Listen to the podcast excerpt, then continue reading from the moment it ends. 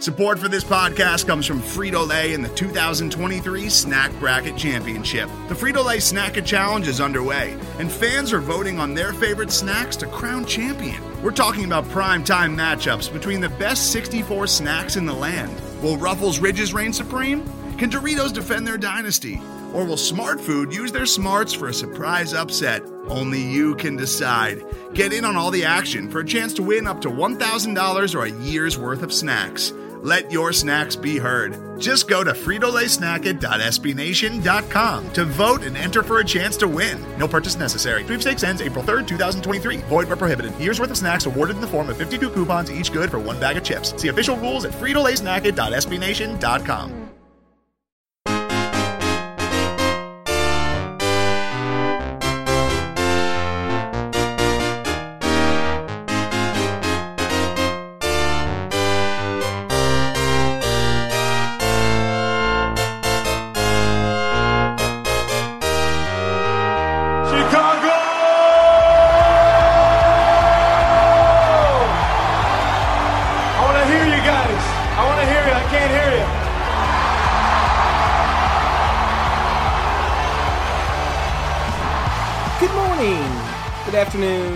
good evening. You know, whatever time of day it is that you're listening to this. Uh, I'm Dave Melton, one of the editors here at Second City Hockey, and welcome to another one of our Friday episodes here at the Second City Hockey Podcast. I don't know if you guys have noticed, but it's September now hockey season's not just a rumor anymore. It might be here real soon. There could be legitimate, real, actual hockey topics for us to discuss. I mean, look what's happened in the last few days. A bunch of Blackhawks prospects are heading up to Traverse City tonight for a prospects tournament. Yesterday, the Hawks announced their training camp schedule. That starts next Friday. The whole schedule, by the way, at secondcityhockey.com. Feel free to check that out. So, with all that in mind, We've returned to hockey as our topic on today's show, and we've got a really good guest for you guys today. It's Cat Silverman, a hockey reporter from The Athletic, from In Goal Magazine, a whole bunch of other places. One thing I did forget to mention while I was talking to her is she just did a really, really excellent deep dive into Sergei Bobrovsky, the goaltender who just signed with the Florida Panthers, and uh, discussed the different workout uh, regimen he started using that really helped revitalize his career. So definitely check that out after you listen to our conversation. Uh, goaltending is one of Cat's specialties, although one of the things that we specifically discussed during our conversation is why she doesn't like being referred to as a goaltending expert, even though I think we've done that about a dozen times at Second City Hockey. But if you're curious about why she doesn't want to be referred to as a goaltending expert, just stay tuned for a few more minutes and you'll find out. Thanks to Cat for joining me. Thanks to you for listening. And sit tight just another week or two. We're going to have some real hockey things to talk about here on the Second City Hockey Podcast Network. In the meantime, here is the interview with hockey reporter Cat Silverman.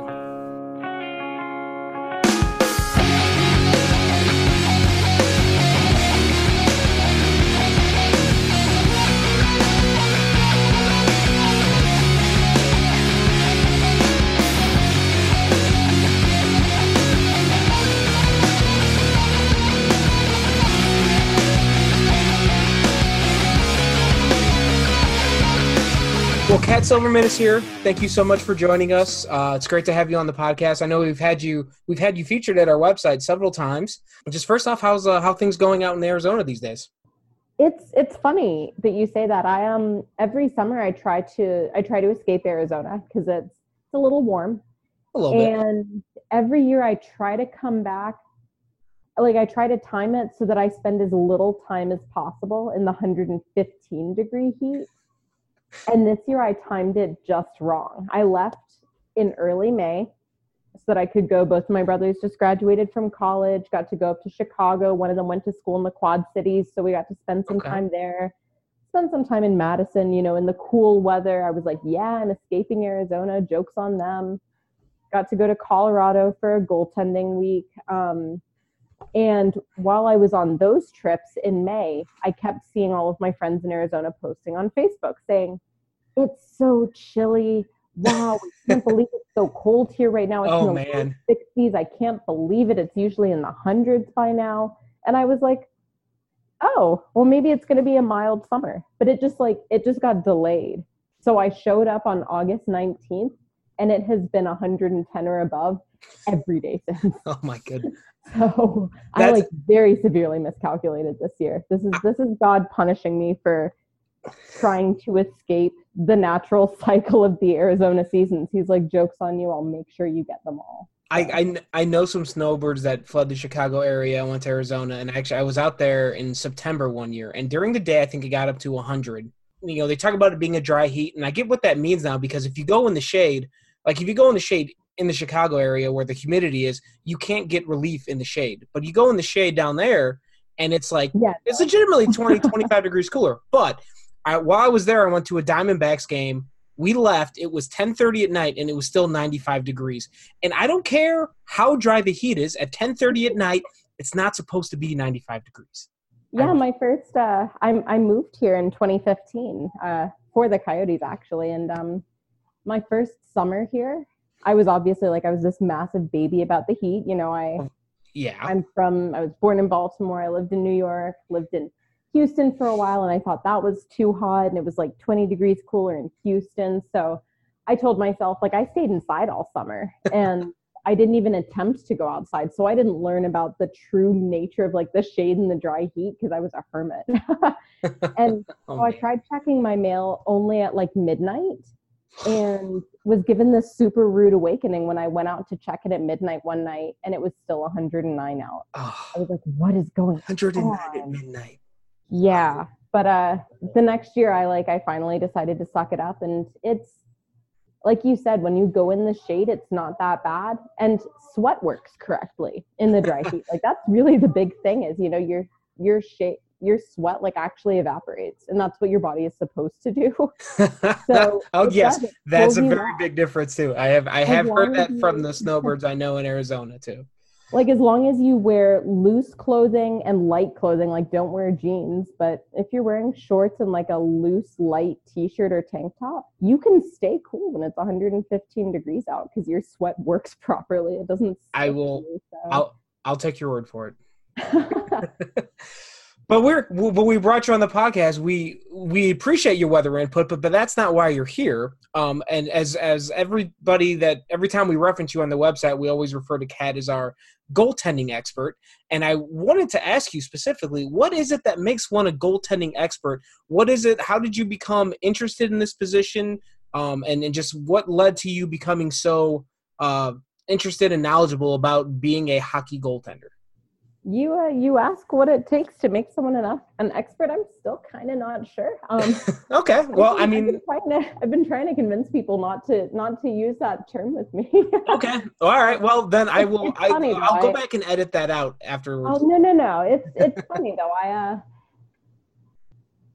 you you hear people called experts for anything, and I think with goaltending in particular, really the only qualification to be an expert is knowing what you don't know okay and knowing who can fill in the gaps in your knowledge at any given point in time. So knowing who's more up to date on certain areas of the game, knowing who's seen a player play more with goaltending and being able to talk to them and not assuming that you know more than you do because goaltending is it's so reliant on so many different factors. It's reliant on the team around you. It's reliant on how conditioned you are, how healthy you are. It's how fatigued you are. I mean, that's a huge part of it is the fatigue level for these guys. So really just knowing what you do know about a player and what you don't, like knowing what his starts have been like, knowing what the defense in front of him is. And if you don't know it, knowing someone who does is really the only thing that you it I think that's the most important thing when it comes to to describing goalies. And that's that's how you can make yourself sound smarter than you are because I'm I'm certainly not the smartest person out there when it comes to goaltending or anything. Ask my daughter. Of course of course they're the, the most brutal, brutally honest people in the world But- but- exactly. but how did this all begin for you like did you I, I, I know you played goaltender at some point correct Yes, and uh, when I was in college, I I played pretty much any sport other than soccer. Okay If you and I guess I didn't play tackle football either. Um, okay Pretty much any other sport that a kid can be signed up for to pardon my French, get them to calm the heck down. Um, That's okay. We're, we're, we're, we're, uncensored on this podcast. You can say whatever. Cool. Perfect. Pretty much anything that, that, you know, could calm a kid down, my parents put me in at some point. So I, I played hockey. I played baseball. Um, I played basketball, ran cross country, ran track, did tennis, swimming, tried gymnastics, very unsuccessfully, I might add. um, I I was on swim team for 10 years. You know, I I did pretty much every sport and then when I got to college, I discovered my new favorite sport, which was partying and uh as as you of, do in college. Exactly, and kind of stopped doing as many sports and stopped really I played intramural sports but didn't really didn't do a ton to stay active and that lasted like a year before I realized that I really missed it. I missed mm-hmm. doing act like being active. I missed it. Right. And so I got back into got back into running and got back into hockey because a couple of the kids that I I went to college in New York. So obviously, you know, half of us there were massive hockey fans and the others right were massive basketball fans and I went to St. John's. They had a terrible basketball team. So you you joined the happier group of sports fans, which exactly. was hockey. And so, you know, I I got back into playing hockey, got back into watching hockey, got back into really being invested in a sport that my family had been involved in. Uh, my mom's from Scarborough, she's from Toronto. Uh, my family's been Leafs fans for generations. I am I'm the sole deviant on my mom's side in that respect. But uh Oh yeah, that that must lead to some some major confrontations in the family. As long as I like their goalies, they're they're okay. Canadians. They're happy people. So as long That's as I like the true. goalies, they're pretty nice. but but yeah, so I, I got back into it and one of the kids that I had been, you know, playing with and watching games with said, you know, you're you're talking about the goalies more than you're watching the game. If you wrote this down, maybe you would have a job right now. and okay. and I ended up writing I ended up writing a thesis paper while I was still in college on the lockout because that was while I was in school and ah, good times. Oh yeah. Oh yeah. That that really is kind of what shaped it for me. Is I ended up writing the paper on the economics of the lockout and on sort of how that was impacting the league decided to keep writing about the game after I graduated and didn't really know what else I wanted to do and figured out that I was much better at writing about it than I had been at playing it. So I kept writing, uh, got into youth coaching just to keep myself active, ended up coaching with the Coyotes Hockey Development Program when I moved out here. And yeah, here we are now. And so. as as you started getting involved with coaching youth hockey, like this, this is where you started to meet other people within the goaltending community, right? Correct. I, I'd already known, you know, a few, a few other players, but really, growing up, I certainly didn't have any of the coaching and experience that uh, the kids are getting nowadays. Uh, being able to have a goalie coach if you were not planning on going all the way was very much considered a privilege at that point. And so so yeah, I didn't really even think about goaltending coaching until I started getting into the youth development stuff and that's that's when I realized that more and more kids were using goaltending specific coaching at this age and started looking at how that was being done. And and yeah, that's that's kind of how I ended up getting into that side of it. So it's been about 6 years now since I started doing that and Okay. That sounds that sounds like a really long time. I feel like I, I it, it, truly it feels like it hasn't been that long. Um, because there's like I said, there's so much still that I don't know, and there's mm-hmm. still so much out there to learn when it comes to goaltending and when it comes to coaching. Today's episode is brought to you by Cars.com. With over 2 million vehicles and 50,000 more added every day, Cars.com will match you with the perfect car for you, your budget, your life, your style. And if you're ready to say goodbye to your current car, Cars.com will get you an instant offer to cash it in. Just start by entering your license plate and get matched with a local dealer who will write you the check. So whether you're looking to buy or sell, just go to Cars.com. It's magical. We sorry to cut you off there, but we had because we had this conversation last week when I was talking with Lester Wiltfong about the Chicago Bears. We were talking about football, and we we had, we briefly touched on how, and I think the only two positions in sports that are so unique and different that you could really have a specialized coach because it's so different from everything else that you do in that sport is a quarterback in football and a goaltender in hockey. So I don't even know how you could coach a youth hockey team and you have, you know, 15, 18 skaters and then one or two goalies, and they would have totally different practice sessions. So I don't even know how you approach that. Is there something like, is, is that even possible to be able to coach a youth hockey team without having like a separate goalie coach now?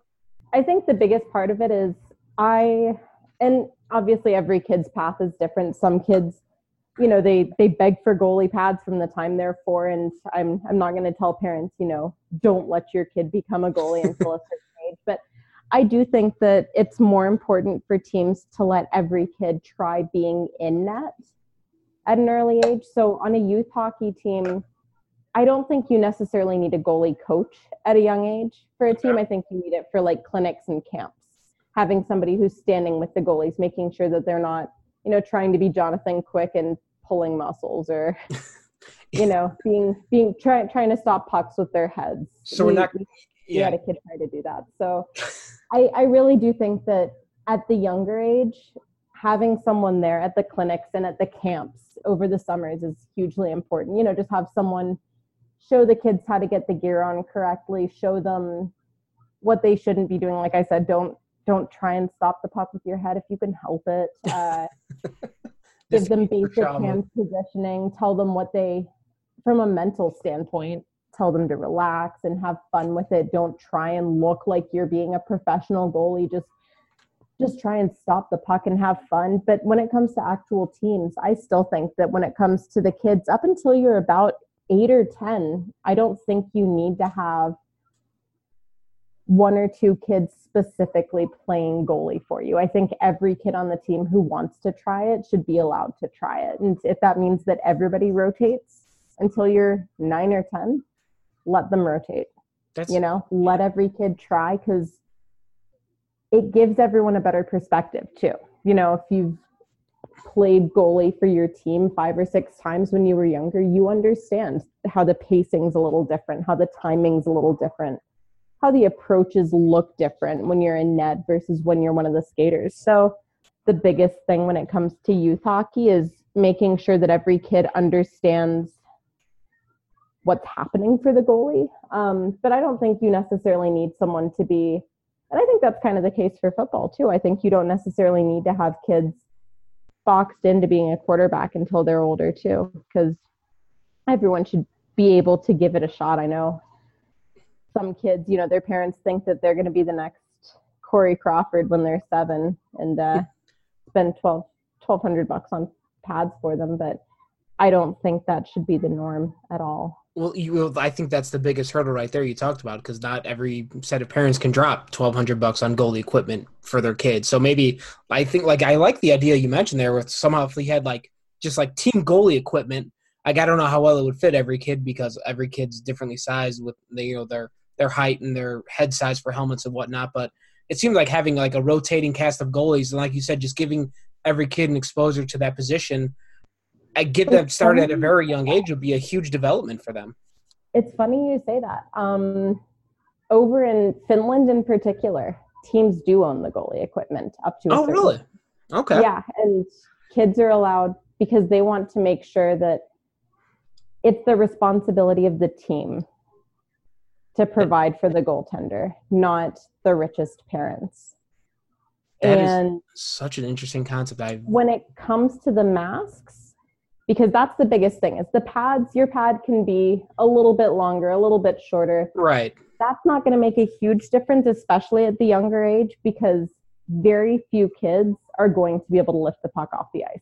Very okay few. okay. That's so really the biggest thing is making sure that you have a helmet that fits and you can use a skater helmet at that age. You don't need to have you know Corey Crawford's mask. You don't need to be dropping that much money on a mask at that age. Once you reach, you know, if you're, and for some nine and 10 year olds, you know, they're talented enough that they're playing on a good enough team that, yeah, they do probably need to invest in a mask because the shots are going to be harder. But for most kids, especially if you're just playing house league and you're just having fun, you're not going to be facing shots that are hitting you in the head. So as long as you're wearing adequate protection, which is a skater helmet that fits you properly, which every kid should have on the team anyway, you should be in business. So, Yeah, just just slap a full cage on it and they're good to go. yeah. And so and so that's really that's the biggest thing is uh is making sure that there's available pads. And obviously, like you said, it's not going to fit every kid the same. There are some kids that are uh is it Andy Reid who was like a foot taller than Yes. the other kids? Yes, that punt, pass, and kick video. I always crack up when I see it. It. So, you know, obviously there are going to be a few kids that are like that. a few um, bishops. And those, generally, the equipment should be owned by the rink, not by the specific team. So you just borrow the equipment for the next age group up, or maybe the next two or three age groups up, depending on the kid. But you just, you know, because you won't have more than one team playing on a sheet of ice at a time. So Mm. in theory, you should be able to teams really should be able to make that work. And and there are some organizations that do that. Like i said that's that's common practice over in finland. Uh, i believe there are a few other countries that have been trying it out. I think the us should maybe try it more would, yeah, it's it sounds like it's it seems like in it sounds like in theory a very good idea and something that makes a lot of sense to do, but that doesn't necessarily mean it happens. So yeah it's and and part of it is i mean when you ask a lot of kids why they got into goaltending myself included it's either because you were not a good skater so you were stuck in net because you couldn't keep up or because you really liked the equipment and so it's very hard to tell a kid you know hey i know you love the equipment but you can't pick your own you have to use what what's being used at the rink especially since the skaters you know sometimes get to pick their own sticks and the sticks sometimes have cool colors and you know if you have an older sibling who's getting new goalie gear it can but that's that's part of i think that's part of parenting is telling your kid when you have 1200 bucks to drop on a new set of custom Brian's you can do it there you go. There you go. but but yeah i think uh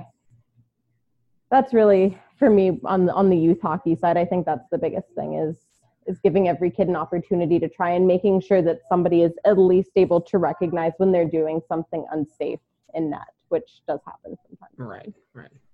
So I guess shifting more to I guess the adult side of hockey. that sounds dirty sorry Oops. Uh, it's, it's all right. We're we're recording after dark. It's fine. You've been you've been like studying, watching goalies, writing about goalies for for so many years now. Is there is there a certain commonality you've noticed about successful goalies? Something that they seem to do, common ground that they all share that makes them a good goalie. Like I don't know if there's like a secret formula, but is there something that every successful goalie seems like they are able to do that makes them successful at the NHL level? I think it's self awareness because obviously, I mean, they'll tell you they don't, but every coach, every analyst, every goaltender has a preferred style that they think is the most conducive to success. Mm-hmm. And that inherent bias will give them a preference. And for me, it's I prefer when goaltenders stay a little bit deeper in the blue paint. So not Jonathan Quick. Yeah, and I prefer when they stop on their edges a little crisper. So once again, not Jonathan Quick. Um, I'm I'm not a huge fan of his style, but he's clearly able to make it work at the NHL level, and Right. it's awareness on his part. He understands that the way he understands the way he plays.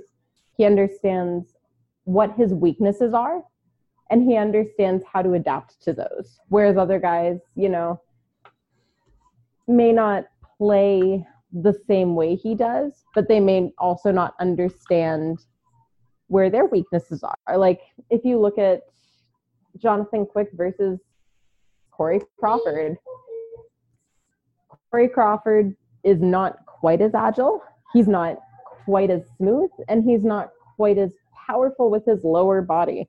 He's calmer, he's better positioned, but he's not able to make those desperation saves with as much power and finesse as Jonathan Quick sometimes does. You know, he he can put himself in the splits and do a crossword puzzle. I don't think Corey Crawford can do that. Most of us can't do that. Right. And knowing that limitation, he adjusts the way that he plays desperation saves. And so that's really to me that's the biggest thing is the goalies that you see that do well are the ones who adapt to what they don't do as well. And that's that's really the only common ground there. It seems like it goes back to the initial thing you were saying is that they they understand what they don't know. Like they understand what they can't do. Like you were saying, like Corey Crawford understands he can't be 15 feet on top of his crease doing the splits, making crazy saves like Jonathan Quick can. So he he doesn't have the body type, the athletic ability to do that. So he's not that kind of goalie. So it seems like that's kind of the similar thing that that's what makes up a good goalie.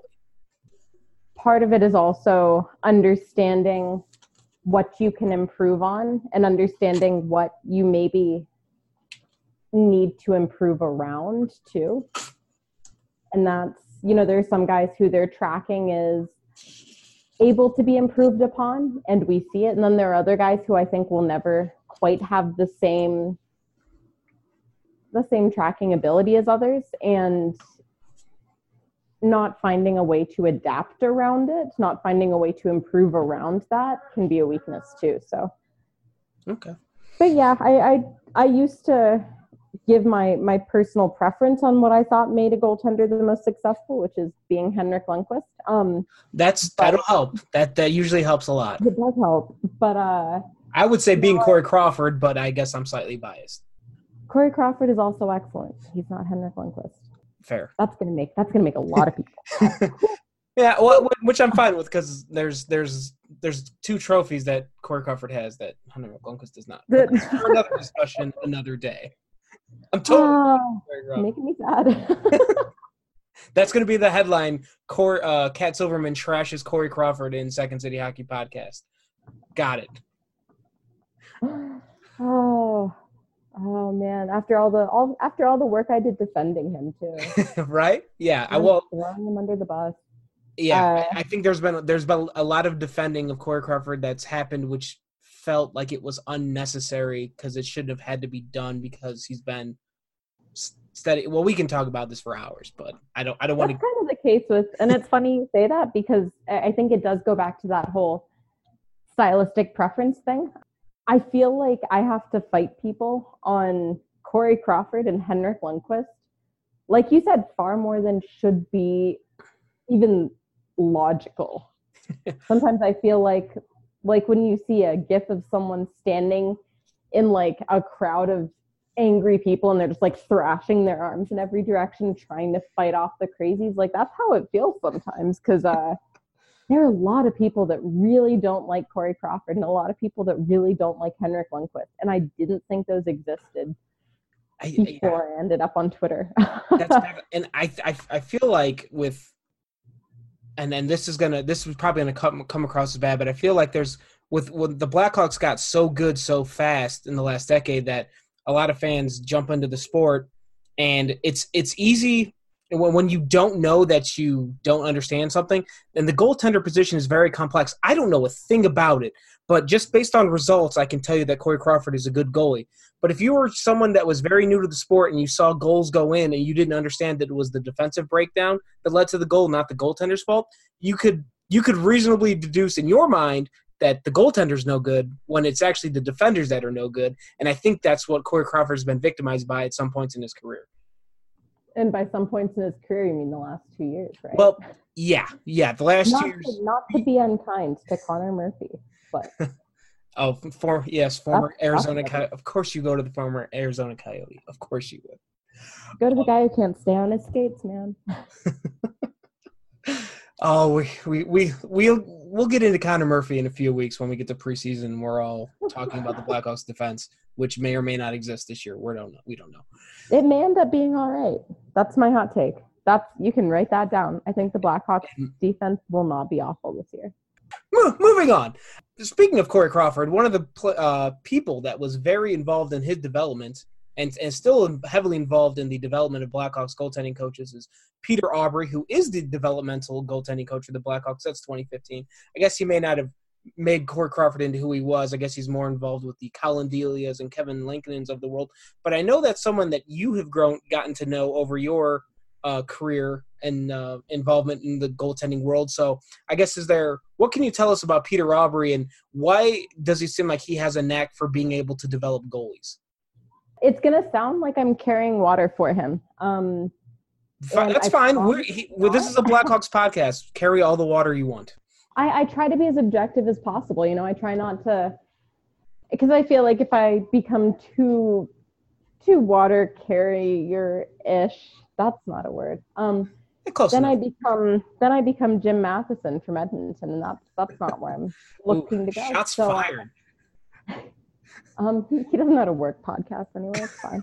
um, True. But I I can't say it strongly enough. Peter Aubry's one of the nicest people in hockey. He's truly one of the nicest people I've ever met in my life. He and that both goes towards the what is he like and towards how do you, how he's such a good development coach because okay. he genuinely cares about the success of his guys and not just on paper but like when it comes to their comfort levels. I remember we uh we met for lunch one time. I think it was maybe last season maybe the season prior and just asking him about you know the team, the goalies asking, and I asked him about Delia and how he was doing with the team, and and he said that he was doing really well and that he had a really unflappable personality, which was good because he really wanted to. He he was like, I feel like I'm constantly listening to make sure that nobody says anything mean about him because he's so pure. and he brought up the fact that Delia like rides up to practice like he rode up to practice one time on this beach cruiser. And at first he described it as just a bike. He was like yeah he rode up on his bike. And i was like is that allowed? Thinking that he rode up on like a harley or something. And he said what do you mean is it allowed? I was like are they allowed to ride motorcycles to practice like is that doesn't that go against like the safety contracts and he was like no no no he he wore he rode a beach cruiser like one of those big old fashioned beach cruisers just biggest grin in the world and he was like, man, I just really wanted to make sure that nobody made fun of him for it because he was so happy about it. And he said, he was like, he sits there on the bus and crafts. He's like making baskets or wallets or something. And like, I just sincerely, like, I'll do anything to make sure that nobody makes fun of him. And obviously, like, I kept that story to myself. And now Collin has created his own crafting company where right. he makes wallets all the time. So I think it's okay to say it. But like the fact that Aubry recognized that, he was like, this guy's not your stereotypical hockey player. He's crafting and he's riding a beach cruiser to practice. And I want to protect that. He didn't, you know, just, he didn't tell him to toughen up or try and get him to fit into the box. He was like, I want this guy to stay the way he is. And I want him to feel happy and comfortable being that way while he was also trying to keep him happy and comfortable on the ice with his game. And I think that that's what it takes to be a good development coach is caring about your players as the people that they are, not just as people and not just mm. as players. And I think that's I think we don't talk about that enough when it comes to coaching. Yes, and there's a an article in the Chicago Sun Times that Ben Pope wrote within I think it came out last weekend, but he talked about it was all about Peter Aubry, and there's a quote here from Collin Delia that backs up ex- exactly what you were talking about. Delia said he's more than just a coach; he really cares about the human aspects of goaltenders. He's very in touch with the nuances of the game, but he's very aware of what we're going through mentally and physically. He really nurtures the human side of the position, and I think, like you were saying, that seems like it's that it's the like the very old school coaches and um well, I, I wouldn't say Quenneville because Quenneville was more wasn't as old school I think as people made him out to be. But the old school style of coaching is that you only care about the results on the ice and you're not care about the person. But it seems like Aubry would be the opposite of that. Um, and he and he's because of that. That's why Collin Delia and Kevin Lankinen have been so successful. And I'm sure he's got plenty of other success stories in his past that you can talk about. But is that do you see that becoming more of a thing in hockey where they're more concerned about the person along with the hockey player? Because it seems like for the last however long hockey's existed, that hasn't been the case. I think so, particularly with goaltending. And I say this with no no offense to Patrick Roy's career. I think we really need to look no farther than his success record as a coach which is not particularly great. No, it is not. Um, and some of the interviews that his goaltenders gave after the fact, particularly Louis Domingue, who was with Arizona for a while. Um, he gave an interview, or I guess it wasn't even an interview. I think he tweeted it and left those tweets up. I think they still exist. Where he, after it was like after he'd gotten pulled in a playoff game, or after they'd lost a playoff game when he was Patrick Roy was his QMJHL coach, and they lost to Nathan MacKinnon's team, which is understandable. It's Nathan MacKinnon, and uh, yes, he's very good. The way that Louis Domingue he was a little harsh about it. I think he described him as the worst person he'd ever met. Um, but mm. he said that he was just constantly putting him down and constantly criticizing him, and that he'd been excited to play for this Hall of Fame goaltender, and all he ever got was ways that he could be better on the ice and what could have been construed as tough love, but really just kind of sounded like bullying. Mm-hmm. You know, when you look back on it, and and Domingue was clearly very unhappy with it. And he said that it stunted his development and that it made an impact on him. And another player who had played under Roy responded on Twitter and said, definitely, he was not the easiest play. He was not the easiest coach to play for. And I think that that really just sort of highlights that, particularly when it comes to the goalies, you do need to nurture both sides. You need to make sure that the goaltender is in a good headspace. And that's not even saying that goalies are mentally soft. It's just saying that there's such a slim margin of error. You know, the difference between allowing two goals and allowing three is a win and a loss. At the very least, we'll be seeing it in goaltending coaching as those goalie coaches start moving into assistant coaching roles and start really fleshing out the coaching staffs, start coming on as development directors at some point. I think we'll be seeing it more frequently.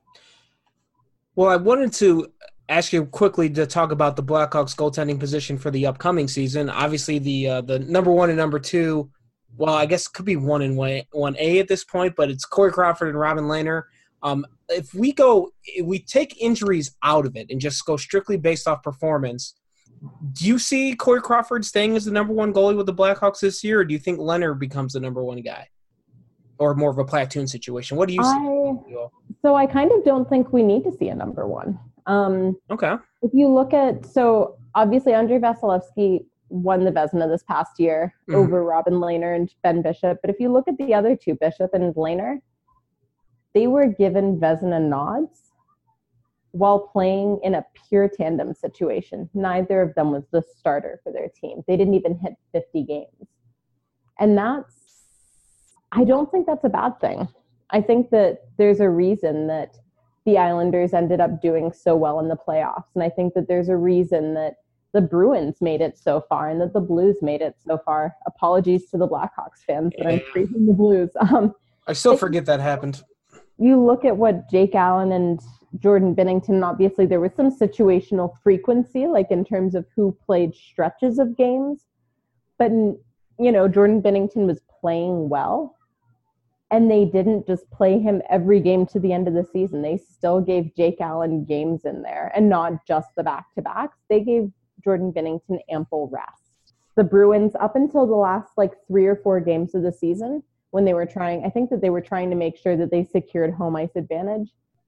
They had, I think that uh, Tuukka Rask and Yaroslav Halak had like two minute, like a two minute difference in their game splits. Like they had played the exact same number of games, and one of them had played two additional minutes because like one of them had gotten like pulled for the empty net at the end of a game. And so that was really the only difference. And that's obviously, you know, it it ended up becoming a little bit more disparate at the end of the year. And obviously Rask carried them through the playoffs, which is, you know, the playoffs are a different beast, but he was well rested and Robin Lehner was well rested because they played Thomas Greiss, and Philipp Grubauer was well rested because they played Semyon Varlamov. And I know that the Coyotes have gone on record with me, um, not to plug my own work, but they, they. They, go for it. Corey Schwab did go on record with me this summer when I called him to uh, to say that their goal is not to make Darcy Kuemper and Antti Raanta battle for the number one job, but to have two starting caliber goaltenders. He said it's no longer about having a goaltender that can win you games and a goaltender that can relieve him. It's about having two goaltenders that can win you games. And I think that that's really obviously I haven't talked to Stan Bowman, so I don't know.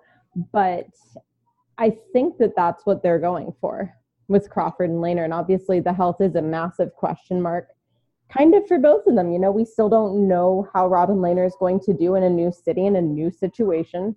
And Corey Crawford, we don't know how long the duct tape will hold. But in theory. I you know I like Crawford. You know I love Crawford, but I I do think that there's with health permitting, I don't think that they necessarily need to declare one of them a starter because two Yeah. guys were given Vezina nods last year without being declared a starter. It's about performance and and workload now, and so that's it's a boring answer. You know, I'm sure people want the spicy take about the starter, but uh, I I do think that it works better to do it like that. We'd we'd rather have the more nuanced answer here at Second City Hockey. I don't care what Brad says. That's a shot fired. Whew. So to uh, bring this in for a landing here at the end, I, I had on the the bottom of my notes here to discuss music things with you. Although we're we're running out of time a little bit here, so I guess really quickly I would ask you if you could pick a song that you could take onto the ice or lead your team onto the ice with, what would that song be? Oh wow, you're putting me on the spot. Um, Well, here, here, I'll give you two options. You can either pick the song when you're the goalie skating out on the ice, you're picking the song that's played right there, or you can pick your goal song, the song that they play on the scoreboard as they announcing your name after you scored the goal. And yes, I'm putting you on the spot. Um, I feel like the answer to both is probably something by T Pain. Okay. Um, there's I I listen to I listen to a lot of Russian music and a lot of uh, a lot of that sounds really snobby. I listen to a lot of like Post Malone and bad stuff too. Um, Okay. okay. but but obviously you know i want to be i want to be universal and make sure i pick a song that everybody understands and uh maybe if we're getting super crazy uh i'm trying to think i i gave my friends my ideal walk up song for me that would be my goal song too and i think it was i think it was dmx actually okay. but I believe that NHL arenas are family friendly places, so I'll, I'll not like T Pain's any better. Yeah, I think I, I think I'll go with I think I'll go with a T Pain song, like Bang Bang Pow Pow or something like that. Okay. Okay. I, I had no idea. I had I had no idea where you were going to go with that answer. So I was, and, and we could have sat it for 20 minutes, and I would not have guessed T Pain. I listen to like when I say I listen to bad music, I listen to really bad music. I I do enjoy some good music, like, but I feel like I feel like a day to remember, Bring Me the Horizon, Dance Gavin Dance. I feel like all of those are bad goal songs. They don't they don't make goal song music. That's true. That's You true. can make goal song music. So so what's what do you def- what's the good music that you listen to? The quote good music. I feel like that's super subjective. The people who like my my hip hop playlists really hate my punk playlists and vice versa. Um, but I listen to both. I pretty much listen to everything but like slow croony R and B and soft rock, and I don't listen to a ton of country. Okay. Well, I t- when uh, the next off season when we do the uh, Second City Hockey music discussion series, we will definitely bring you on. We can talk about mid two thousands punk and emo because I know that's a music genre that we both share in common. So That yeah. is that is a big one, and I would give them as an I would I'd give just about any band as a good one that I listen to. But I like I said, I don't think that brand new really. uh They don't really tailor make their music for pumping people up in arenas. I think it was NHL 2006 had or no, it had to be earlier than that. But the quiet things that no one ever knows was one in one of the NHL video game soundtracks, and I That's think true. I think that's how I found out about Brand New. Actually, now that I think about it. You know what? If if we're going with a with a punk answer, like a quality mid two thousands punk band answer, Yeah, that's mainly what I was looking. 45, 45 by the Gaslight Anthem. I guess I'd use that as my song. We'll take it. the the the DJ at the Coyotes Arena plays that song at least once a game for me, and it uh it never ceases to make me happy. Perfect, perfect answer. Cat, well, I can't thank you enough for joining us. It was a great conversation. I enjoy all the insights you shared with us. Thanks so much for joining us, and uh, let the people know where they can find your uh, your work. They can find me at In Goal Magazine. They can find me at The Athletic. Um, they can usually find me trolling people on Twitter. uh, my editors have yelled at me that I, I need to calm that down a little bit. Uh, I need to stop being so mean. We'll see how long that lasts. I'm giving it till the All Star break before I make comments about John Tavares's proficiency on D and people's wives. Um, I'll take the under. That one got me in trouble. Um, oh well. But uh, yeah, they can find me at those places. Uh, they can find me at EP Rinkside, and I'll be doing some work with a couple of the goalie schools this year. I'm going to be doing some video breakdown stuff. So if anybody is in the goalie coaching circuit, they can keep an eye on my Twitter, and I'll be I'll be sharing some articles about the different coaching techniques that some of these guys are going to be using this summer. Excellent, Cat. Thank you so much. Thank you for having me. da da da da da da da da da da da da